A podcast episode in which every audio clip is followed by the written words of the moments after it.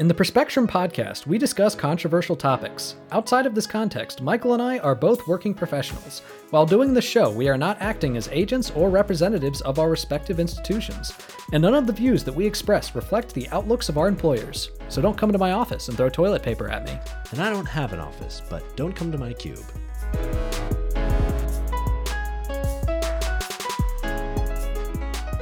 Hello and welcome to the Perspectrum. I'm Michael Bloom. And I'm Nathan Seelove. Today we have a very exciting episode for you. Uh, so much less depressing than last week, and very much kind of in the vein of uh, classic kind of Perspectrum topics. Um, Yeah. so I'm Yeah, really I looking know forward it- to this episode. I know it sounds like I like getting emotional during these podcasts. I I don't actually. yeah, Uh, at least not that kind of emotional. yeah, totally. Yeah, I, it would be pretty selfish if uh, you liked when bad things happen, so you could yell Yeah, on no. the podcast. yeah. so today we are talking about. Uh, well, we'll, our first segment will be focused on Bidenomics, or basically the Biden economy, um, and why, uh, despite its improvements, it still feels like it's failing so many Americans. And for our second segment, we're going to dive into a study, uh, you know, released a few years ago that kind of comes up periodically and is refreshed as we think about mortality data that compares basically the impact to life expectancy of conservative versus liberal policies because the jury is back on conservatism. I can't wait to hear the verdict. it's a surprise. yeah, I wonder what it could be. I wonder what it mm. could be. yeah, I don't know. You know, knowing knowing our show, it's probably going to be a bunch of bleeding heart bullshit. Yeah, absolutely. A bunch of soy boy, bleeding heart, weak ass pansy shit. I So just like to point out, I I resent the soy boy thing, not because I care about like any gendered stuff. Yeah. You know, I if you Mhm. if you if you want to call me a, a feminine man or whatever, that's fine. I love feminine Sure. shit. That's fine. Sure. But yeah. like, I hate soy. Soy is horrible. I mean, I grew up drinking full on raw milk. I'm not talking about Okay. any of that store bought shit. sure. You know, not even just whole milk. straight, like straight up, teat. straight up raw milk. My family owned a share in a cow so that we Mhm. could get raw milk. Yeah. All right. That's what I grew up on. So I resent the accusation of the soy shit. Okay. You know, yeah, you want to call me effeminate, that's fine, but Yeah. I don't don't- fucking do I don't fuck Don't- around with soy. I don't eat processed bean products. Uh, although, have you had tofu? I have. It's gross. It tastes like rubber. I couldn't disagree with sorry. you more. I, I I'm, really, I'm sorry. I, I think I agreed with you a, a while ago, but tofu has really grown on me uh, in recent I- years. I haven't tried soy you know what? milk, but You know what? Pow- power to you, brother. Thank Uh, you. It tastes Thank like you so rubber to me. you just have to put enough sauce on it. Anyway, speaking of uh, soy boy shit, let's talk about Bidenomics. so the issue at hand I don't here- think he's ever eaten soy in his life. I- honestly. I think I don't know. Like soy's I don't- soy milk is a nice liquid protein. It's like uh, you know you don't have to chew it. It's very easy to consume. Yeah, but like, so it's just milk. Just fucking drink milk. You don't have to God. chew milk either. Big milk lobby over here. Jeez. Oh, got you know I'm big milk. You know I'm big milk. okay. I am paid off by big milk. I wish I would take I would take like an in kind Oh, I would- contribution of oh, like, milk. I- you know. I don't even like. I don't know if we're ever gonna have ads on this pod, but I would totally do a milk ad. Like, I Although would totally do that. although we should get we should get into this at some point because this is milk is no political joke because like fucking milk lobby dude are the people that get in the way of having unpasteurized raw milk that you can just buy so i don't know if i'm on board with got milk you know what i'm saying Yeah, I got raw milk. Everything's political sweet raw milk. even milk Everything. yeah, milk is so political. yeah highly political anyway god damn it let's talk about let's talk about bidenomics so With his milky hair. with his milky, frothy white hair. Um, okay, so the kind of the issue at hand is that um, Democratic commentators and the Biden administration are trying to make the case that the Biden economy is strong and has gotten a lot stronger throughout his administration. And you know, they they talk about a ton of metrics they cite to attempt to convince people that this is true. Um, and in many ways it it is true, but there's a problem in that people don't aren't feeling it. People don't really believe it. Um, so like Gallup has a um, an indicator called the Economic Confidence Index, which measures people's assessment of their confidence and happiness with kind of the economy and its trajectory. And currently, the most recent polling, 19% of Americans, only 19% of Americans rate the economic conditions as excellent or good, with 44% of Americans rating them as poor and 37 describing them as only fair. So we've we've got like a big mismatch here, and it's it's one that is increasingly frustrating to the Biden administration and the Biden campaign trying to run again in 2024, as well as uh, Democratic commentators and even economists who are all trying to say like, "Hey, things are good," and it's kind of falling on deaf ears. And so we wanted to like dive into like, okay, what's going on here? What's the real kind of economic record that we're looking at? And should people actually be satisfied or is is the Biden administration just out of touch? Yeah, absolutely.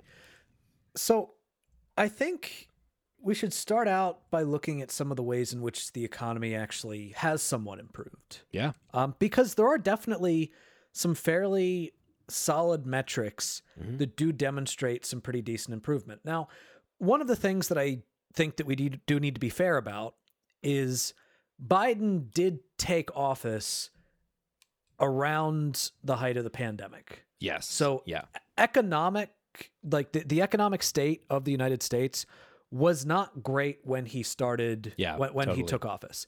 Now, you can make an argument as to how much of that can be blamed on Trump and how much of that can be blamed on the COVID policies. Mm-hmm. And I I think that it's I think it's fair to kind of adjust for that. Yeah. So I want to kind of so when talking about some of these numbers, I do want to give kind of the the numbers that it was when Biden took office, the number that it is now, but also the number that it was prior to the pandemic. Yeah. I think Because that's I the- think that Yeah.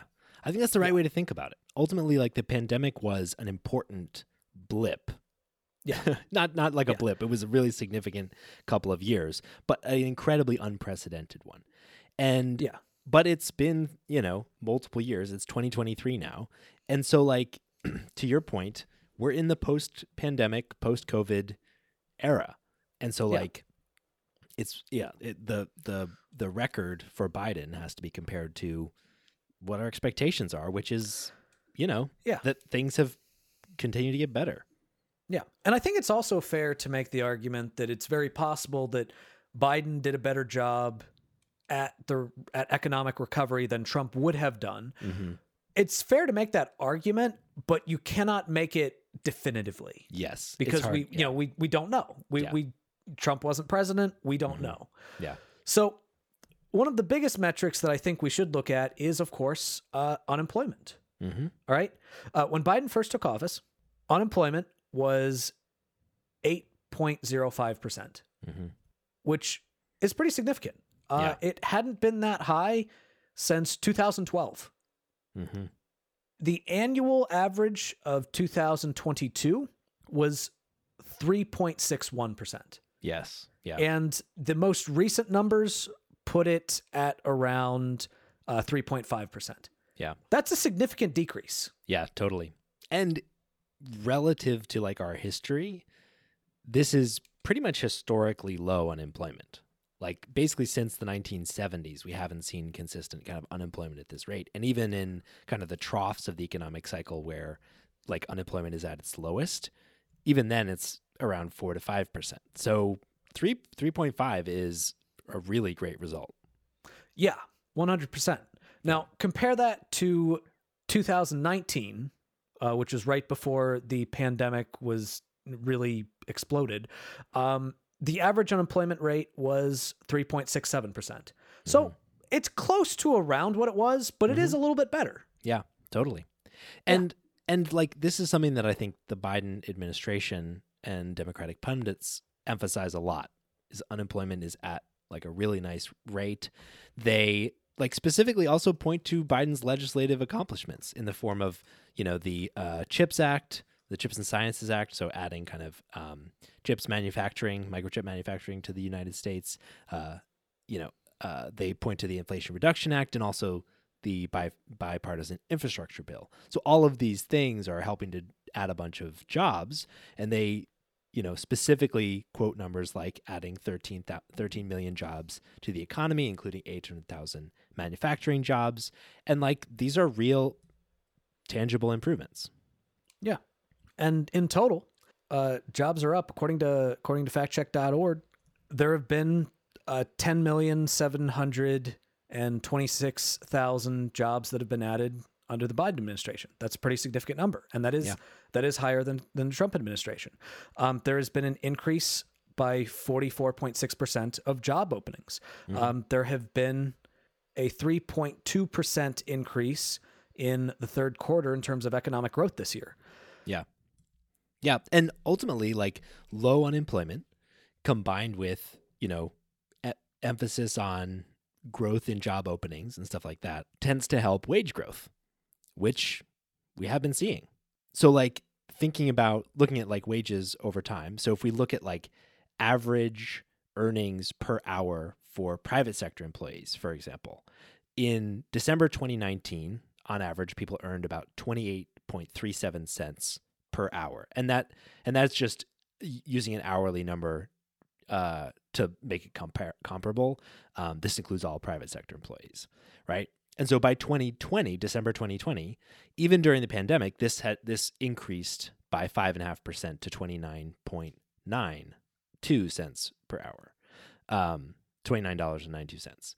Um, and then if you take out like the spike in wages that happened like in April and May during the pandemic, this increase of five and a half percent represents the highest year over year increase in wages since before 2007. And what follows this period is one of the largest increases in wages in decades. So uh, the average year over year growth in wages from 2007 through the beginning of the pandemic was about 2.5%. But from June 2020 through September 2023, we averaged about 4.7% year over year growth uh, each month, right? Um, and like this represents an enormous like growth in wages for private sector employees as like an example segment of the population. Yeah. So pretty remarkable. Yeah. Yeah. And also, uh, let's look at deficit spending. Yeah. Um, since he took office, which you know, when he took office in 2020, deficit spending was um 3.1 trillion. That's a significant amount. Uh, now, yeah, yeah, it's now now it's uh it's 1.6 trillion, which is still a lot. still, but that's still fucked up. That's crazy. Oh, yeah. I didn't even know that. That's remarkable. So basically, when Republicans are claiming that Democratic spending is like killing the U.S. economy and that's why Biden economics fails, which is literally yeah. what they're saying, they're just totally lying. Yeah, and to be fair, you know, because I want to go ahead and I want to make sure we're giving a full picture. Uh, in 2019, the deficit spending was uh, 983 billion, about. Okay, gotcha. Thereabouts. Um, so that was prior to the pandemic. Now, I think there are a few other important pieces of context that we do need to look at. Mm-hmm. One of the things is the fact that the deficit spending was significantly e- increased under Trump following the passage of the Trump tax cuts. And those Trump tax cuts are still in place. Yes. All right. They're still in place, which means that you do you should be taking that into account to an extent when you are trying to figure out okay how much of the current deficit is the result of the Joe Biden administration and how much of it might be some excess parts of the Trump administration. So although also to be fair, Biden had the opportunity to unwind some of those tax cuts specifically for corporations and didn't. And so like like True. yes, part of the deficit is like a big part of the deficit's Trump, but Biden def- like his pro business angle definitely incorporates some of that uh some of that deficit couple But culpability. as well. also, to be fair, but also, he did he did also establish a corporate minimum tax rate which did increase taxes Which on is huge. corporations and i think that this back and forth right here yeah, perfectly kind of encapsulates biden uh bidenomics in a nutshell yeah. Yeah, which is the fact that there is always going to be a caveat within a caveat on top Mm-hmm. of a caveat sure. with a qualifier that qualifies the caveat and a caveat that quali- that caveats the qualifier and I can't decide how I feel about that because, like the like on the one hand, puts and takes, right? We're gonna give a little here, get a little there. Like, is what a lot of people want. Well, what a lot of people claim to want out of politics. We want bipartisanship. We want compromise. All that stuff. At the same time, I don't like. It's really frustrating when someone doesn't take an opportunity to go all the way when they can do it. For example, with the Yeah. with the tax thing with the corporations, like Biden, yeah, Biden increased the top the high end of the corporate tax rate, which is great. Um, or yeah, increased it, but not all the way to where it was prior to Trump taking office. And then to your point, also ha- added a corporate minimum tax rate. But ¿por qué no los dos? Like, Yeah. why not just you know, you know? And like, I don't. So I don't know what he bought with that compromise, and that's a bit of the frustration that I have with the Biden administration.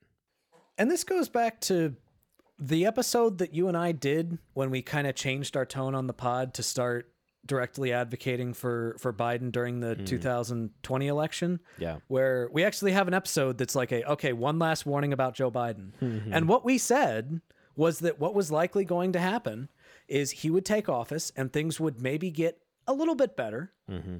Things would definitely be better than they were under Trump, but even if we get them to the point where they're better than they were under Trump before Trump took office, Yeah. We have to recognize the fact that things were not good. Yeah. Like the reason why Trump took office to begin with is because people were so fucking annoyed with establishment politics. They were so fucking annoyed with the status quo. People were hurting. Yeah. People were hurting supremely. Yeah. I mean, keep in mind, uh fucking wages Michael brought up wages in terms of, you know, dollar amounts, but Yeah. let's look at wages adjusted for inflation. Yep. Wages adjusted for inflation, um, according to the Bureau of Labor Statistics, if you look at the line between 2005 and 2022, it's almost a perfect straight line. Yep. It's, Like- yeah. The the way they measure it is an ECI amount, uh, a real ECI amount. ECI stands for Employment Cost Index.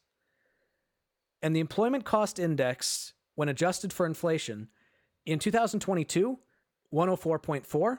Mm-hmm. 2005, 100.1. Yeah. Exactly. Yeah. I think that's a key point. It hasn't fucking moved. I think that's such a key point. And and I want to emphasize this. So in a press release by the White House, like attempting to garner attention and support for Bidenomics, they said, quote, the president and vice president understood that it wouldn't be enough to simply go back to the economy we had before the pandemic. And if you look at our economic indicators, that's where that's essentially where we are. Yeah. So I don't want to say that the Biden administration doesn't deserve credit because, like, we've talked about some of the advantages. Also, like, re- economic recovery post pandemic was not a guarantee. Under Trump, Yeah. it, it, to your point earlier, Nathan, is not necessarily a guarantee, like, would have been less likely under Trump. Like, the fact that we, the fact that Goldman Sachs has reduced their, pro- like, predictive probability of a recession from like 30% earlier this year down to uh, 15% is a huge accomplishment by the Biden administration. But like avoiding worst case scenario is not enough to run on and claim to have a great economic agenda. Like to your point about inflation, they're celebrating.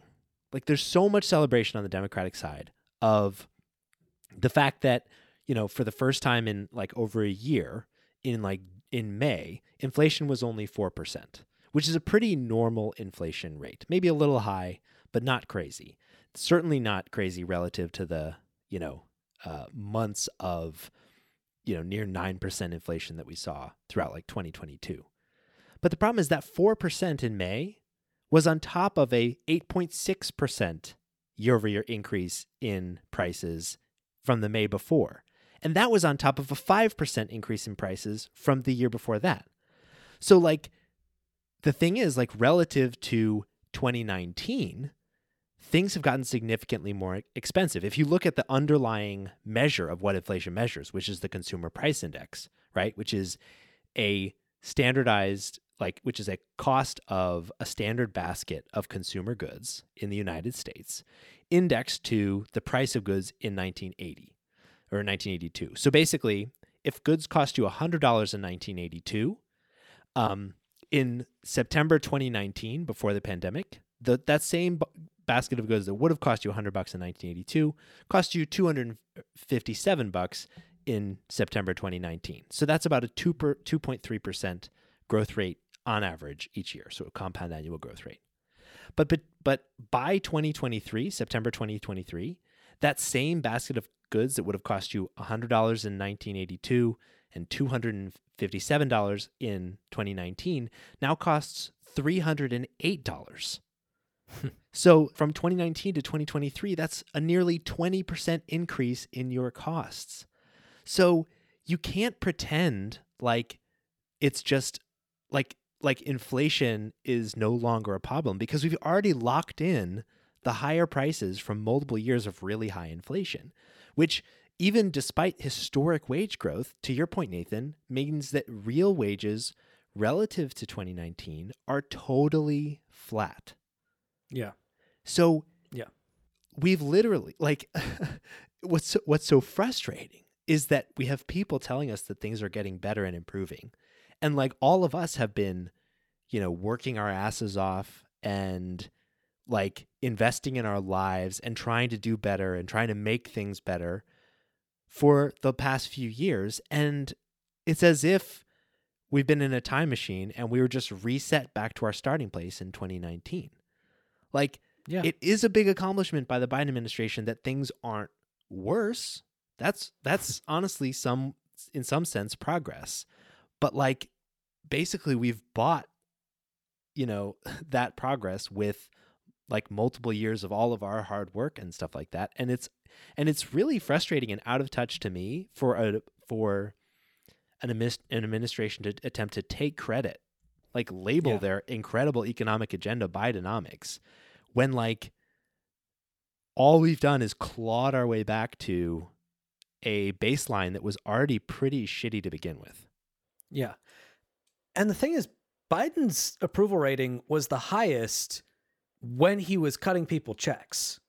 All right. When he was giving people tangible economic relief. Yeah. Because, I mean, I'll say it again, like I said it before makey people life better, makey, makey, makey people want voting for you. Yeah. Not makey people life better, not makey people want voting for you. yeah Um, and the thing is that the Republicans are trying to completely 100% blame inflation on Joe Biden. yeah which doesn't and he does, well, he does deserve some blame, but not for the reason that they're saying. yeah All right. Because their argument is, well, because of that, because of the checks that he cut to you, because of the things he did to actually help everyday Americans, that destroyed the economy. All right. Because of the, the, one of the, one of the actual good things that he did, that that is what contributed to inflation. But we know that that's not the case. Yeah. I know that I've gone through these numbers with you with you all before, but I'm just going to very quickly go over them again.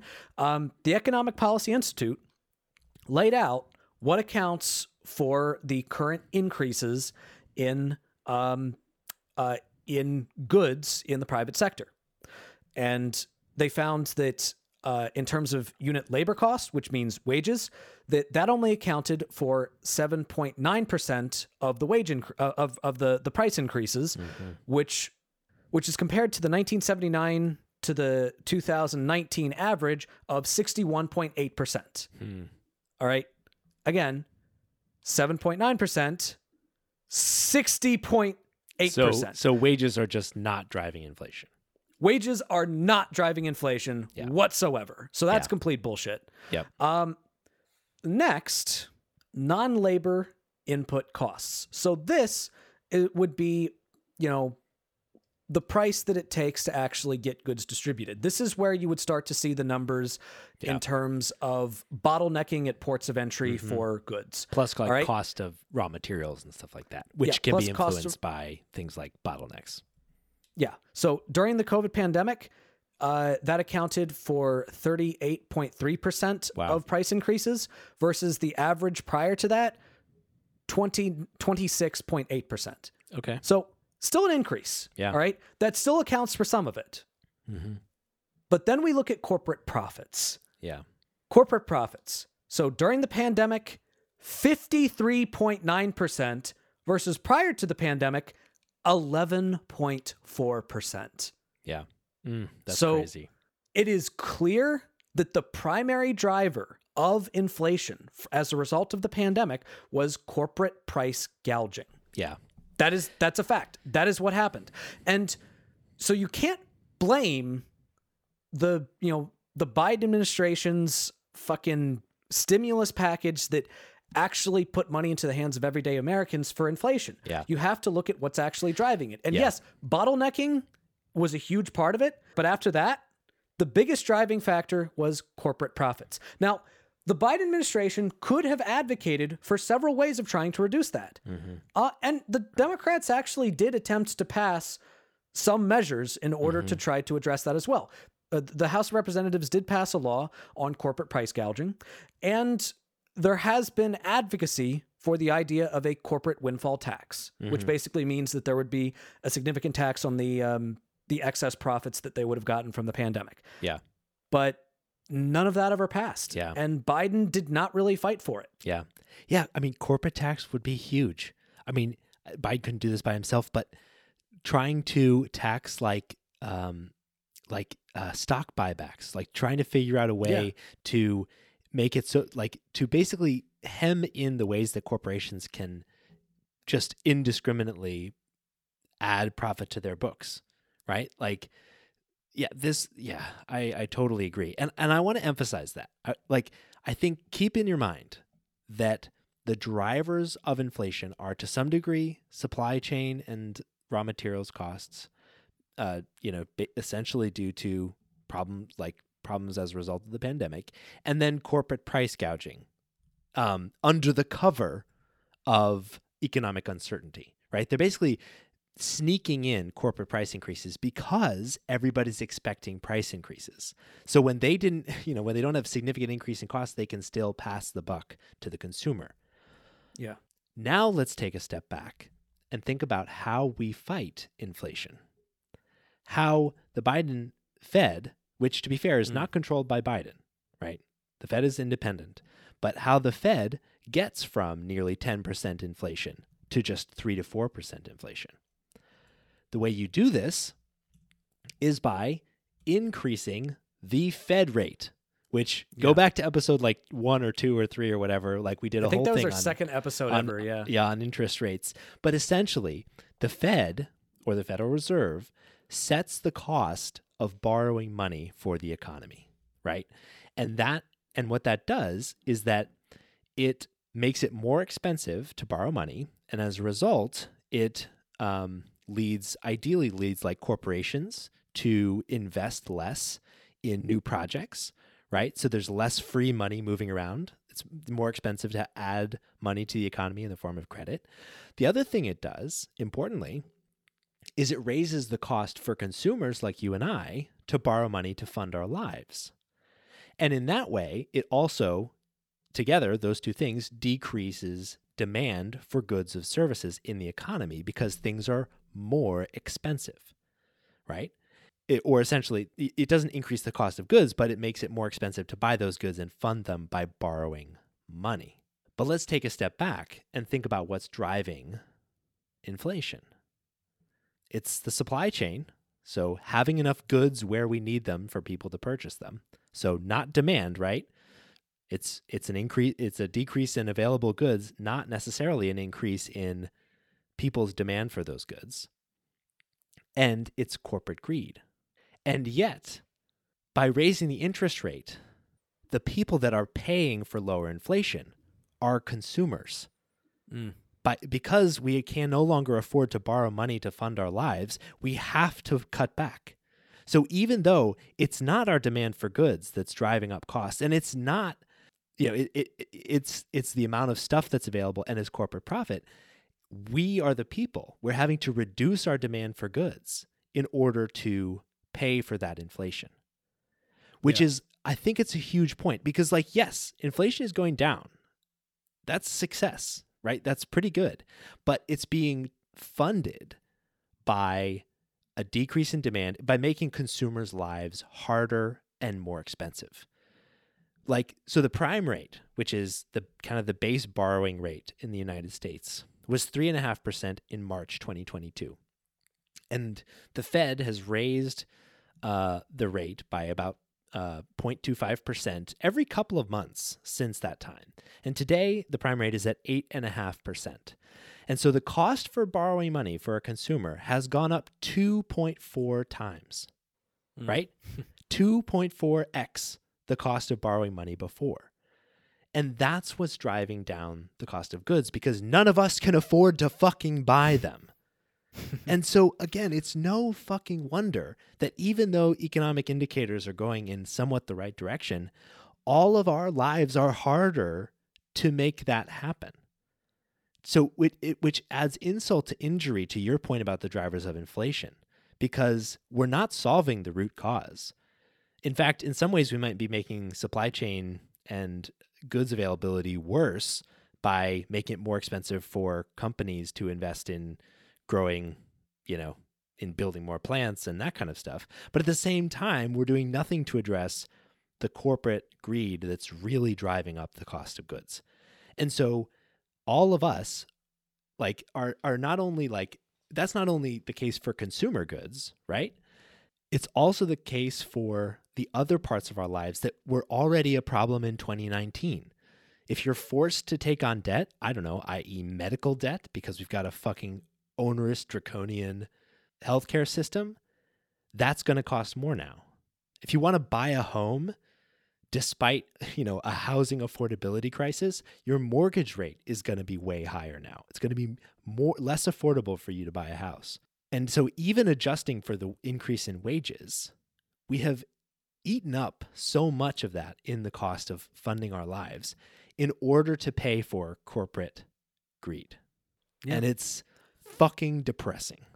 look, a lot of people might argue that some of the criticisms that I've had about other alternatives that he could have gone for, uh, that that Joe Biden could have gone for, are done through the legislature, and because we had a razor thin Yeah. majority in the Senate, that that's kind of just a pipe dream, Mhm. And that's a fair criticism. But here's here's the point that I would make to that: he fought like hell, Yeah.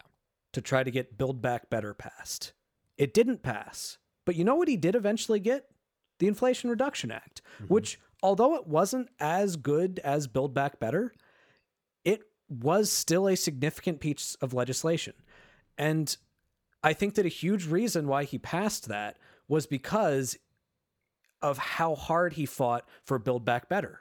So the point that I would make is that maybe if he fought for a corporate windfalls tax, or if he fought for um, if he fought harder for price gouging, maybe those exact things wouldn't have passed, but maybe an iteration of them would have. Yeah. Yeah. Because the bully pulpit is real. Mm-hmm. All right.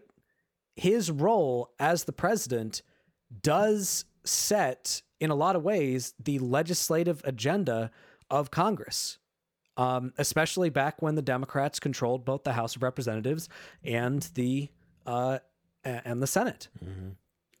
So the final thing that I would say, the final biggest disappointment that I would say about Biden economics is, of course, healthcare Yeah. the leading cause of bankruptcy in America is, of course, job loss and medical debt. Mm-hmm.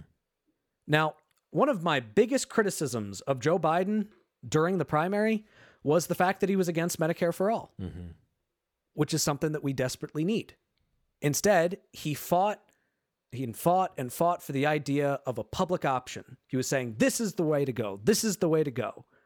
And then as soon as he became president, what was already a compromise that was not sufficient, he just completely abandoned it. He it. never mentioned it again.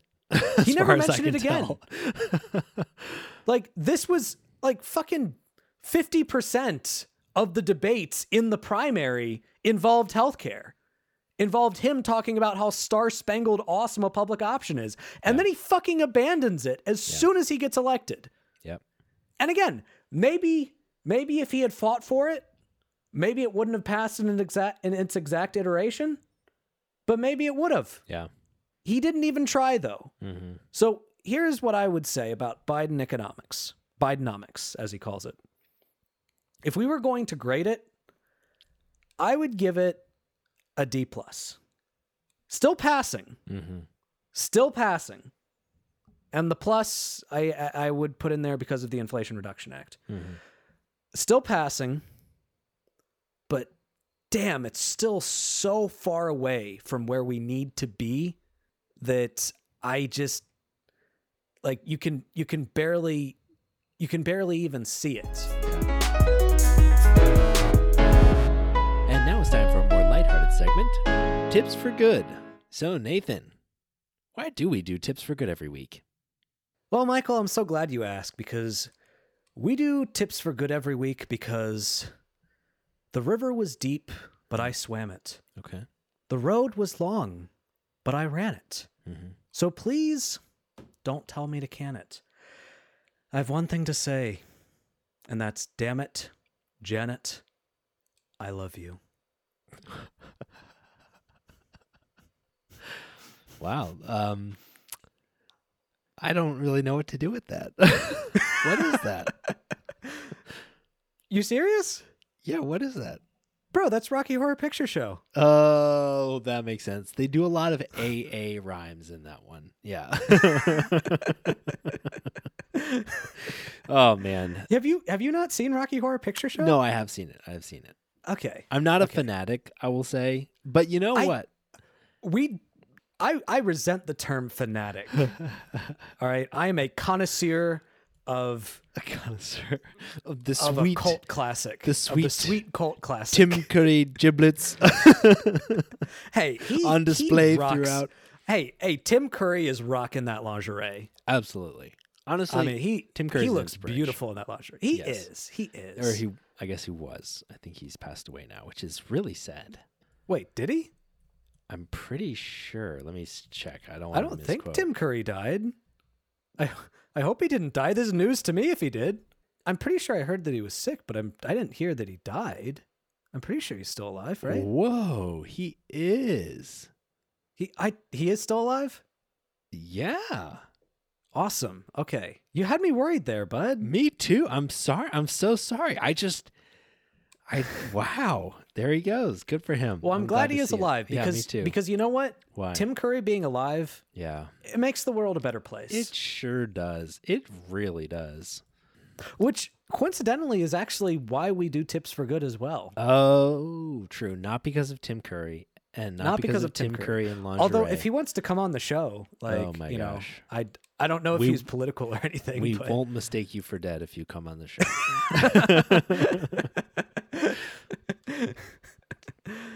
So Michael, what is our tip for good this week? Well, Nathan, our tip for good this week is to pay attention to your local elections. So, hmm.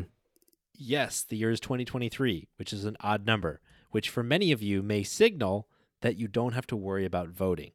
But for many places in the country, that is not true at all. And there are actually Especially in Virginia, New Jersey. Yes, there are really important races that are happening in many places throughout the country. We got gubernatorial races in Kentucky and Louisiana and Mississippi. Um, we've got basically control of the Virginia and uh, state legislature, which is fucking crazy. We've Does got New Jersey have an off off year election uh, off year election this year? Because I know that they have off year elections for governor. Do you know if they have off year elections for their uh, for their legislature? Yes, we've got yeah, Okay. we've got legislative state legislatures which are uh, having elections in again Louisiana, Mississippi, and then New Jersey. Um, although New Jersey is pretty solidly blue, unlike Virginia, which is potentially moving red. In which Yeah. case, like abortion in the state of Virginia is fucking gone, and that's a fucking problem. Um, Yeah.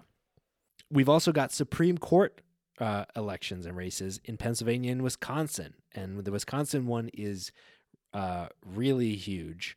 Um, and again, abortion is potentially on the ballot there as well as a result of that. So, like, there are elections all over the place. Pay attention. We've got elections in Washington. Um, I just got my ballot in the mail along with my election guide because Washington's fucking awesome and they just give you the information that you need to vote. It's great. Um, but I if you don't live in a state the local courthouse. yeah, if you don't live in a state where, you know, they try to get you to vote, don't miss it because your vote will really matter. And that's tips for good. So it's no secret on this show, we tend to lean slightly democratic in our policies and our political perspective. You know, we don't pretend like we're super conservative or anything like that. And it turns out that we're right. so Bit anticlimactic, really.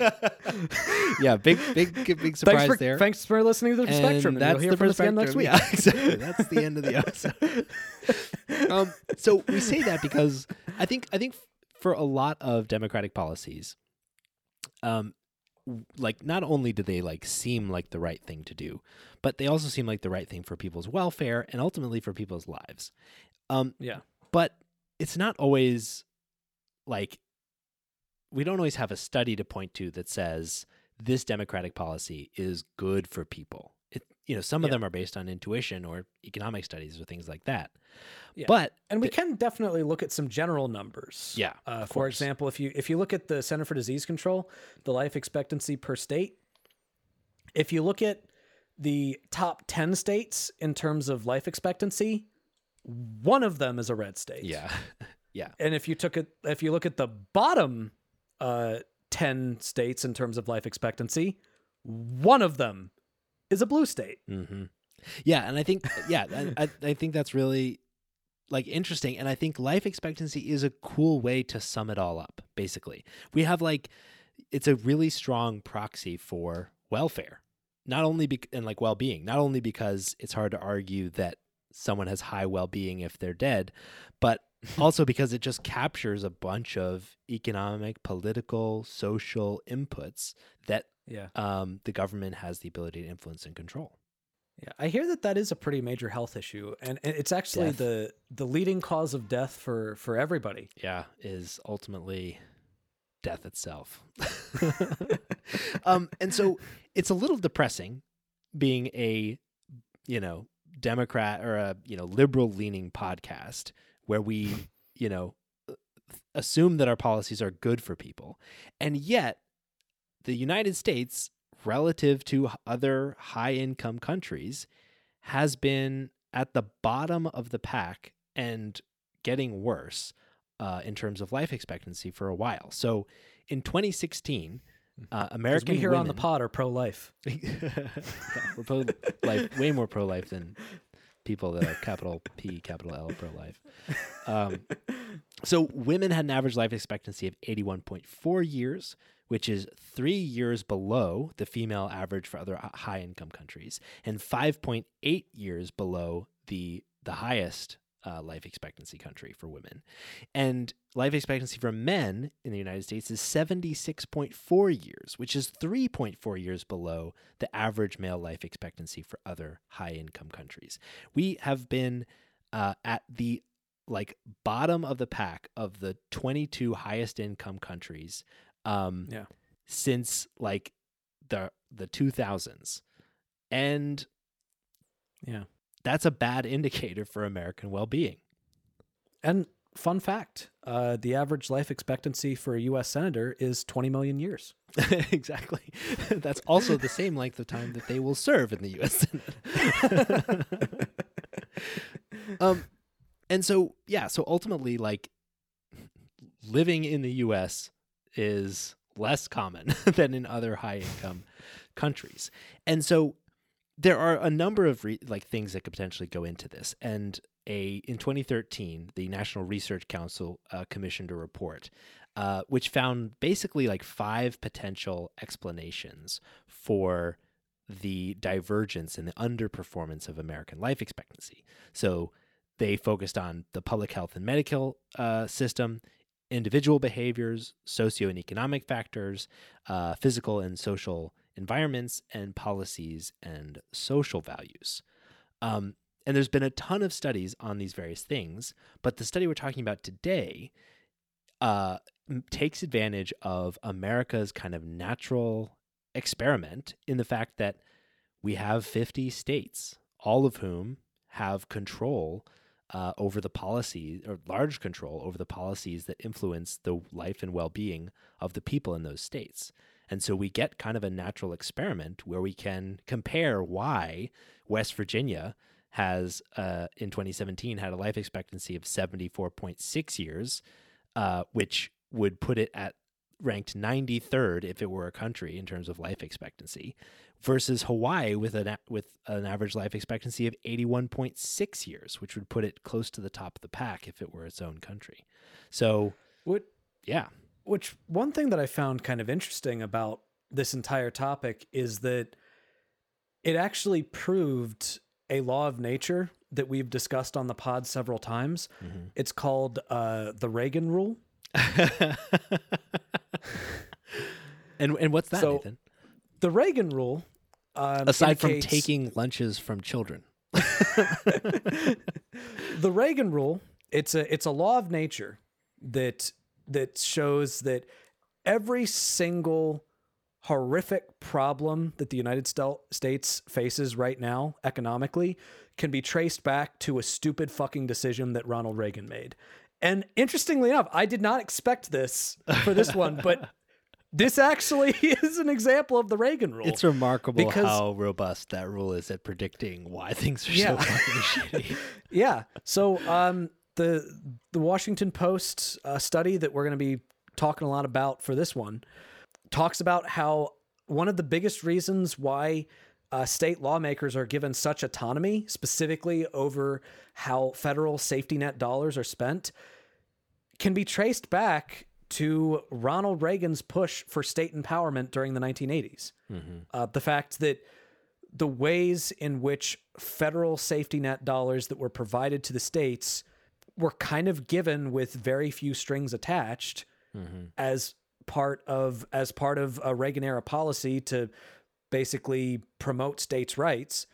Apparently, it led to red states being dog shit and blue states being decent mm-hmm. at this.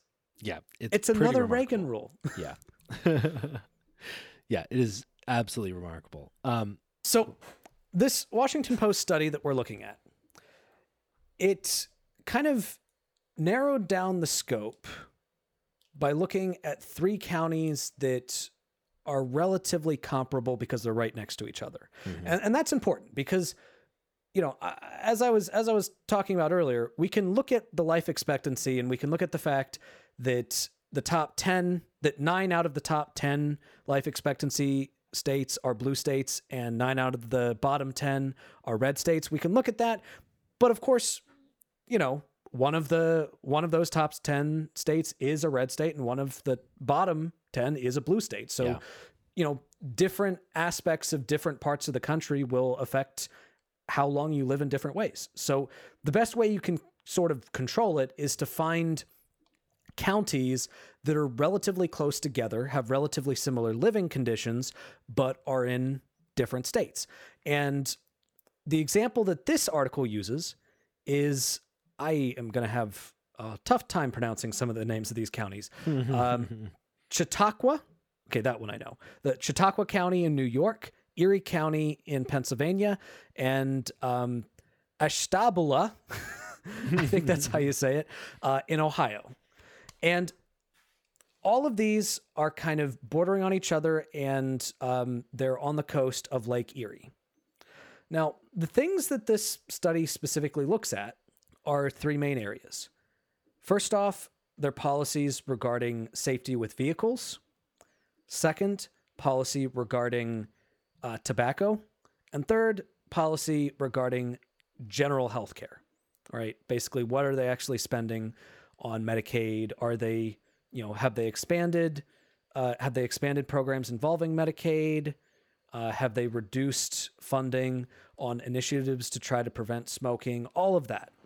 And we find that within Ohio, you have a significantly lower life expectancy and a higher rate of smoking than you have in a state such as New York or Pennsylvania that have uh, a higher, like, have higher taxes regarding tobacco.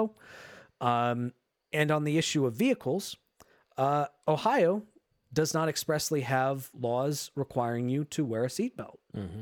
So compare that again to New York, which does, and Pennsylvania, which does, and you can see, uh, you can see a major difference in basically mortality. And in Ohio, they one of the one of the things that this article that uh, lays out this study focuses on is a a guy who runs a funeral home in that Ohio county, and how often he is burying people that are too young, really Yeah. um, and how things like lung cancer, how things like um, just you know health issues in general that they weren't able to afford to to um, uh, to do anything about, uh, and vehicular accidents have a major effect. And what's funny is that this in in this article the same funeral guy the, the same guy that runs a funeral home where he actually is regularly burying people that you know by his own admission he says like these people are too young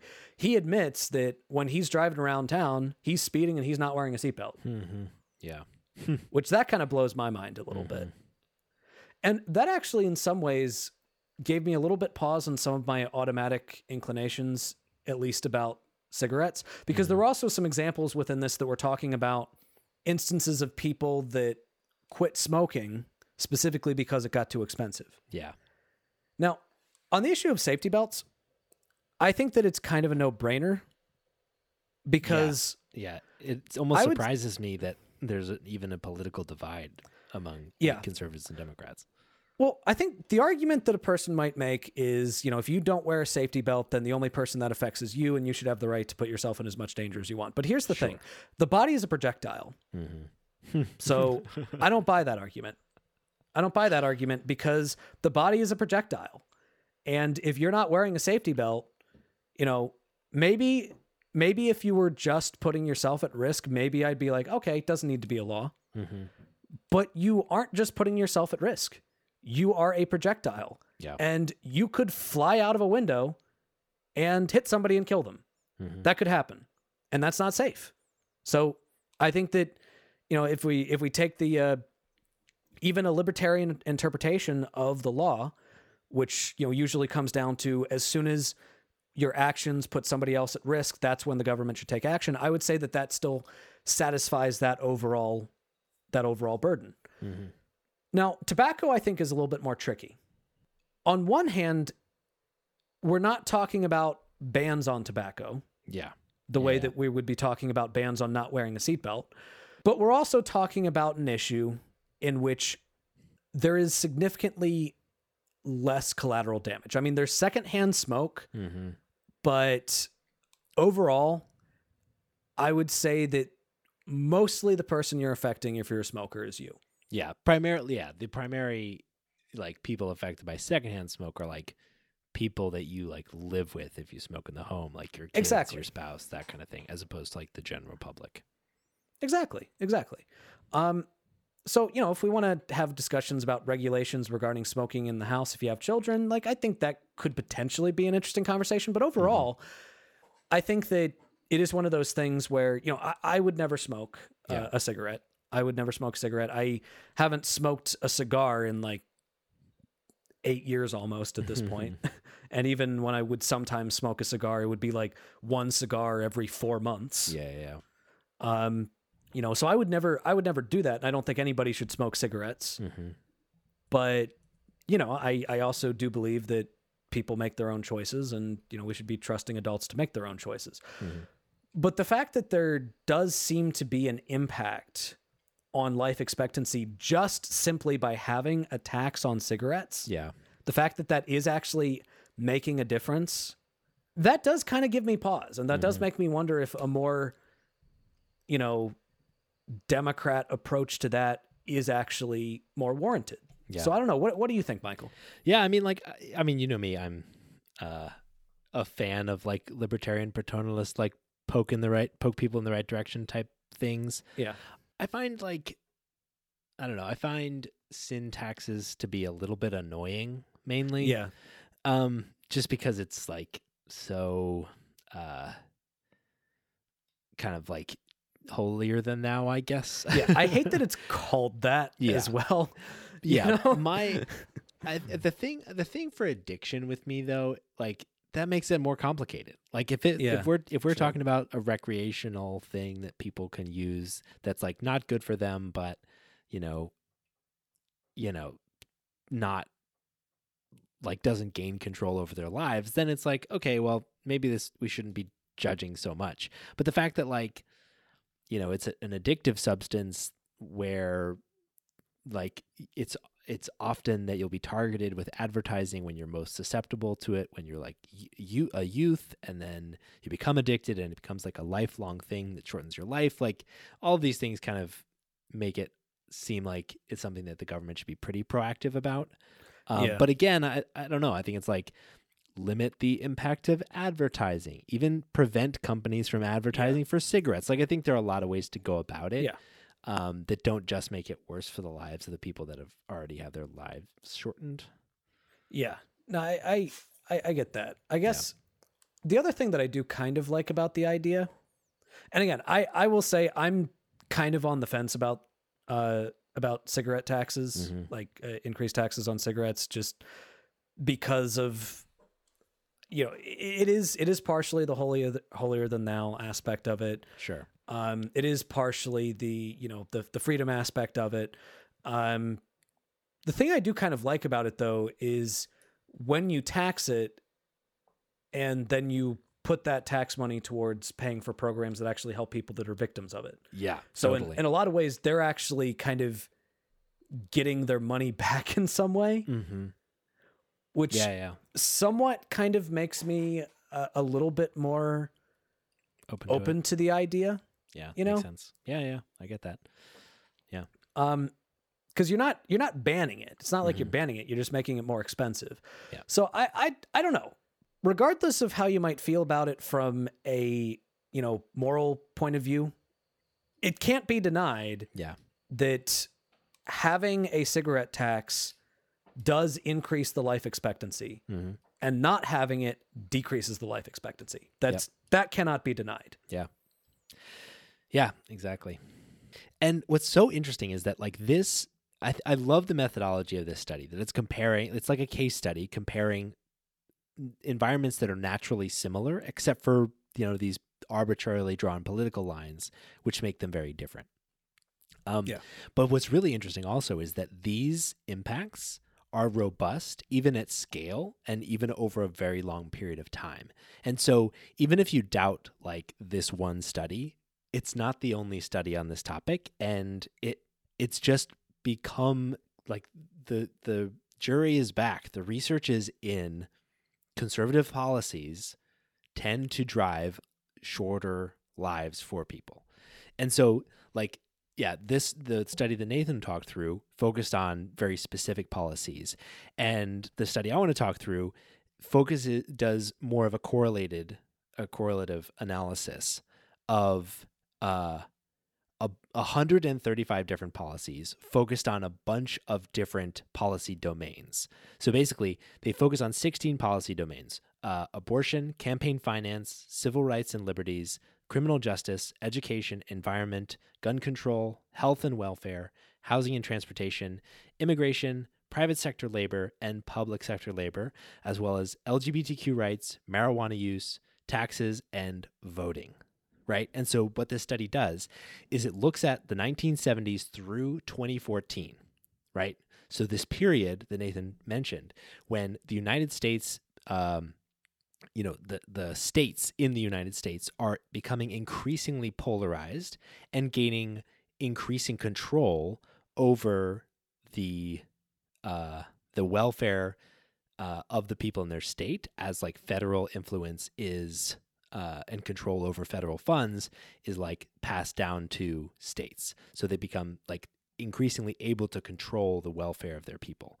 Um, and this particular study also incorporated uh, policies about tobacco, similar to the Washington Post study, um, and as well as just the total volume of policymaking in a state to assess whether it was just the kind of engagement of the government as opposed to the specific policies that people were enacting.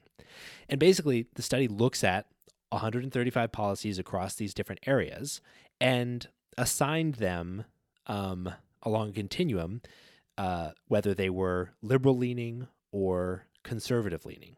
So these are things like, you know, for like economic regulation. If there's more economic regulation, that's more liberal. If there's less, that's less liberal and more conservative, um, and things like that. And so then, like, each policy was kind of assigned these scores along this conservative to liberal continuum. And then um, basically, each state kind of received a score of how liberal their policies were over this time period in any given year versus how conservative they were. Um, and ultimately, what they found was that, um, like, the results are pretty freaking compelling. It's kind of crazy. What they found was first that states with more liberal, so like more liberal states tended to have longer lives, right? So states with more liberal policies were generally associated with longer life expectancy. The second thing they found was the more liberal version of these policies that was used in these states tended to also be positively correlated with longer life expectancies. So if you have Medicare for all, for example, which is not actually in the study, but this is just illustrative. If you have Medicare for all, that's a longer life expectancy than if you just have a public option, and that's a longer life expectancy than if you just have private insurance. So they found that positive correlation there as well. And w- this one's crazy. They also found that these findings of life expectancy were um, nearly twice as impactful for women relative to men. So, more conservative policies shortened women's lives more than men's lives. That and what they does not surprise me. it doesn't, it doesn't, but it's remarkable that it comes through in the data. This is crazy. And so what they found was that on average, US life expectancy would be 2.8 years longer for women and 2.1 years longer for men if all of the states uh, enacted more liberal policies. And that like we've had, you know, you know, some slight upward trajectory in life expectancy between 2010 and 2014, but that would have been 25% steeper for women and 13% more of an improvement for men with more liberal policies.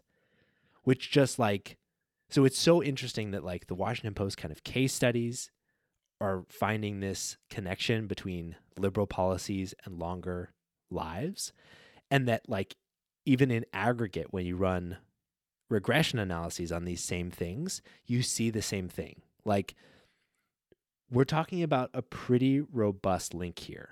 And so, this regression study obviously can't draw a causal link. And they only really broke out demographics by sex as opposed to um, breaking it out by like race and ethnicity and educational attainment which All- I would want to see that. Absolutely. And I think that's that's obviously key. I think that makes a huge difference and what you control for is going to be a huge driver here. Um, but I think combining like the the scale of the regression analysis with the case study from the Washington Post to me paints a pretty compelling picture that like liberal policies make people's lives longer. And uh, if we're thinking about life expectancy as a measure of an aggregate kind of measure of well-being right? Like health um, success you know that kind of thing then liberal policies are better. And now it's time for one of our favorite segments the d-bag awards. So nathan what's a d-bag award? Well, Michael, the D-Bag Award is an award that we like to give out to people that just make the stupidest, self-defeating arguments that are the equivalent of running into a shed and just stepping on a rake and having it come up at a speed that somehow defies physics and just smacks them in the face, which, by the way, hurts like a son of a bitch. Yeah. And of Yeah. course, and of course, it is named after Alan Dershowitz Hmm. for that fateful time that he stood in front of the United States House of Representatives and tried to make the argument that it was completely okay for Donald Trump to pressure Ukraine to investigate his political opponent and cheat in an election because he believed that it was within the nation's best interest that he win the election. Hmm. Amazing. Nathan, I'm sorry, Amazing. but there's just no way that we're going to find someone that makes an argument that rises to that kind of total D-bag level. I mean, there's just there's no way that we're going to find another Alan Dershowitz out there in the world that's going to make an argument that shitty. Well, Michael, most weeks I would say that you're incorrect, and then I would say here's here's our d bag this week, and here's what they said. Yeah. But uh, this week you're actually not wrong. We Fuck can't yeah. find we can't find somebody that is dumber than Alan Dershowitz. Wow. Kind of a So he's our of a D-bag this week. Oh my god, the original D-bag The is O- back. the OD bag is back. Holy The shit. original D bag is back for Oh, a man. triumphant return. This rivals like, Like- deep like awards that go to like U.S. conservative House members. yes, it does. pretty remarkable and sad. Okay, so what the fuck did this guy say that would land him on our show yet again? So, Michael, it's a day that ends in Y, which means there's another horrible fucking take about the Israel Palestine conflict that is spoken by some conservative douchebag. Mm-hmm. Okay, So- not surprising. Alan Dershowitz was eh, having a debate with our good buddy Cornel West Okay, uh, on Sean Hannity's show boy, that's a bit about like, the Israel Palestine conflict. That's a bit uh, unfair. Cornel West is a genius, and uh, yeah. yeah, Yeah. I mean I mean maybe if they had like five other people would be fair, but no. so so West was talking about how we should care about Palestinian children being killed. wow, Um fucking hot take. fucking hot take. To which I, I want to read Dershowitz's response to that, then West's response, and then Dershowitz's response. Just buckle up, folks. Buckle up. So Dershowitz responds by saying, Hamas is the one responsible for the killing of Palestinian children. Also, Hamas has a term. It's called the CNN strategy. And the CNN strategy is to induce Israel into killing Palestinian children by using them as human shields, then parade the bodies out on CNN, and you'll see what happens. People like Cornel West will engage in crocodile tears, blame it on Israel, when the entire blame is on the Palestinians, Hamas, for using their children, their children as human shields. Okay, pause. We're not at the debag part yet, but let, let's pause this for a second. Let's talk about the whole human shields argument for a second. The reason why theoretically the use of a human shield is supposed to work is because the person that you are shielding them from are the good guys, Hmm. and good guys don't kill children. Yeah. So if, say, some wacko had taken over a school and was holding children hostage, the right response is not to blow up the school. The right response is to do everything you can to protect the people that are being used as human shields. Apparently, Dershowitz's strategy is just blow up the fucking school. Wow. Yeah. D bag point number one. So, debag point number one, like- we're not he's he's right that you have to blame the hostage takers. Absolutely. But that isn't an Well, argument but- for shooting the but- hostage. but here's the thing i i'm not even sure if that's a good argument here because like it's not even necessarily hostages they're just fucking there like they're Yeah, just yeah, yeah. living there in palestine they're just living there and the thing is israel has specifically said we talked about this on the pod last week that they're not focusing on accuracy they're focusing on damage All right. They specifically said that. They don't care about how much destruction they do. They're focusing on damage. That's what they said. That's what they said. So, anyway, uh, West shoots back by saying, Don't accuse me of crocodile tears, my brother, which I, I love. I, I love Cornel West so much. I love, like, you know, he, even when he's going apeshit at you, he's still respectful Mm-hmm. you know, and he, he just calls everybody my brother. Like, I just, I love that about him. Anyways, uh, don't accuse me of crocodile tears, my brother. I have the same outrage when Palestinian babies are killed, when Jewish babies are killed, or Israeli babies are killed. I want you to have the same indignation when Palestinians are killed, which again sounds like the most reasonable fucking thing in the world. Mm-hmm. all right. Kids killed, bad. You, I mean, Yep. you don't need a fucking moral philosophy professor to explain that to you. But apparently Dershowitz does. because here's what he fucking says next. It shouldn't be the same outrage. You can't make a moral comparison. When Nazi kids were killed in the bombings of Dresden, I didn't have the same comparison when Jewish kids were put in gas chambers and crematoriums. You're a professor of theology. Don't you understand the moral difference between deliberately murdering a kid and having collateral damage because they're human shields? So, for those of you that are unfamiliar with the bombing of Dresden, there's a good reason why you're unfamiliar with them. It's because we weren't taught about Dresden in school. And the reason why we weren't taught about Dresden in school it's be- is because it is a fucking stain on our military history. So, Dresden was a German city in World War II. There was a civilian city that, towards the end of the war, uh, the Allied powers launched this massive, massive bombing on it where they dropped tens of thousands of bombs. There were so many fire bombs that it actually created a mushroom cloud in a similar sort of vein as you would see in a nuclear bomb. And more people died, more civilians died in the firebombing of Dresden than in Nagasaki and Hiroshima combined. Holy shit. But of course, we don't learn about that in history class because that's kind of embarrassing. All right.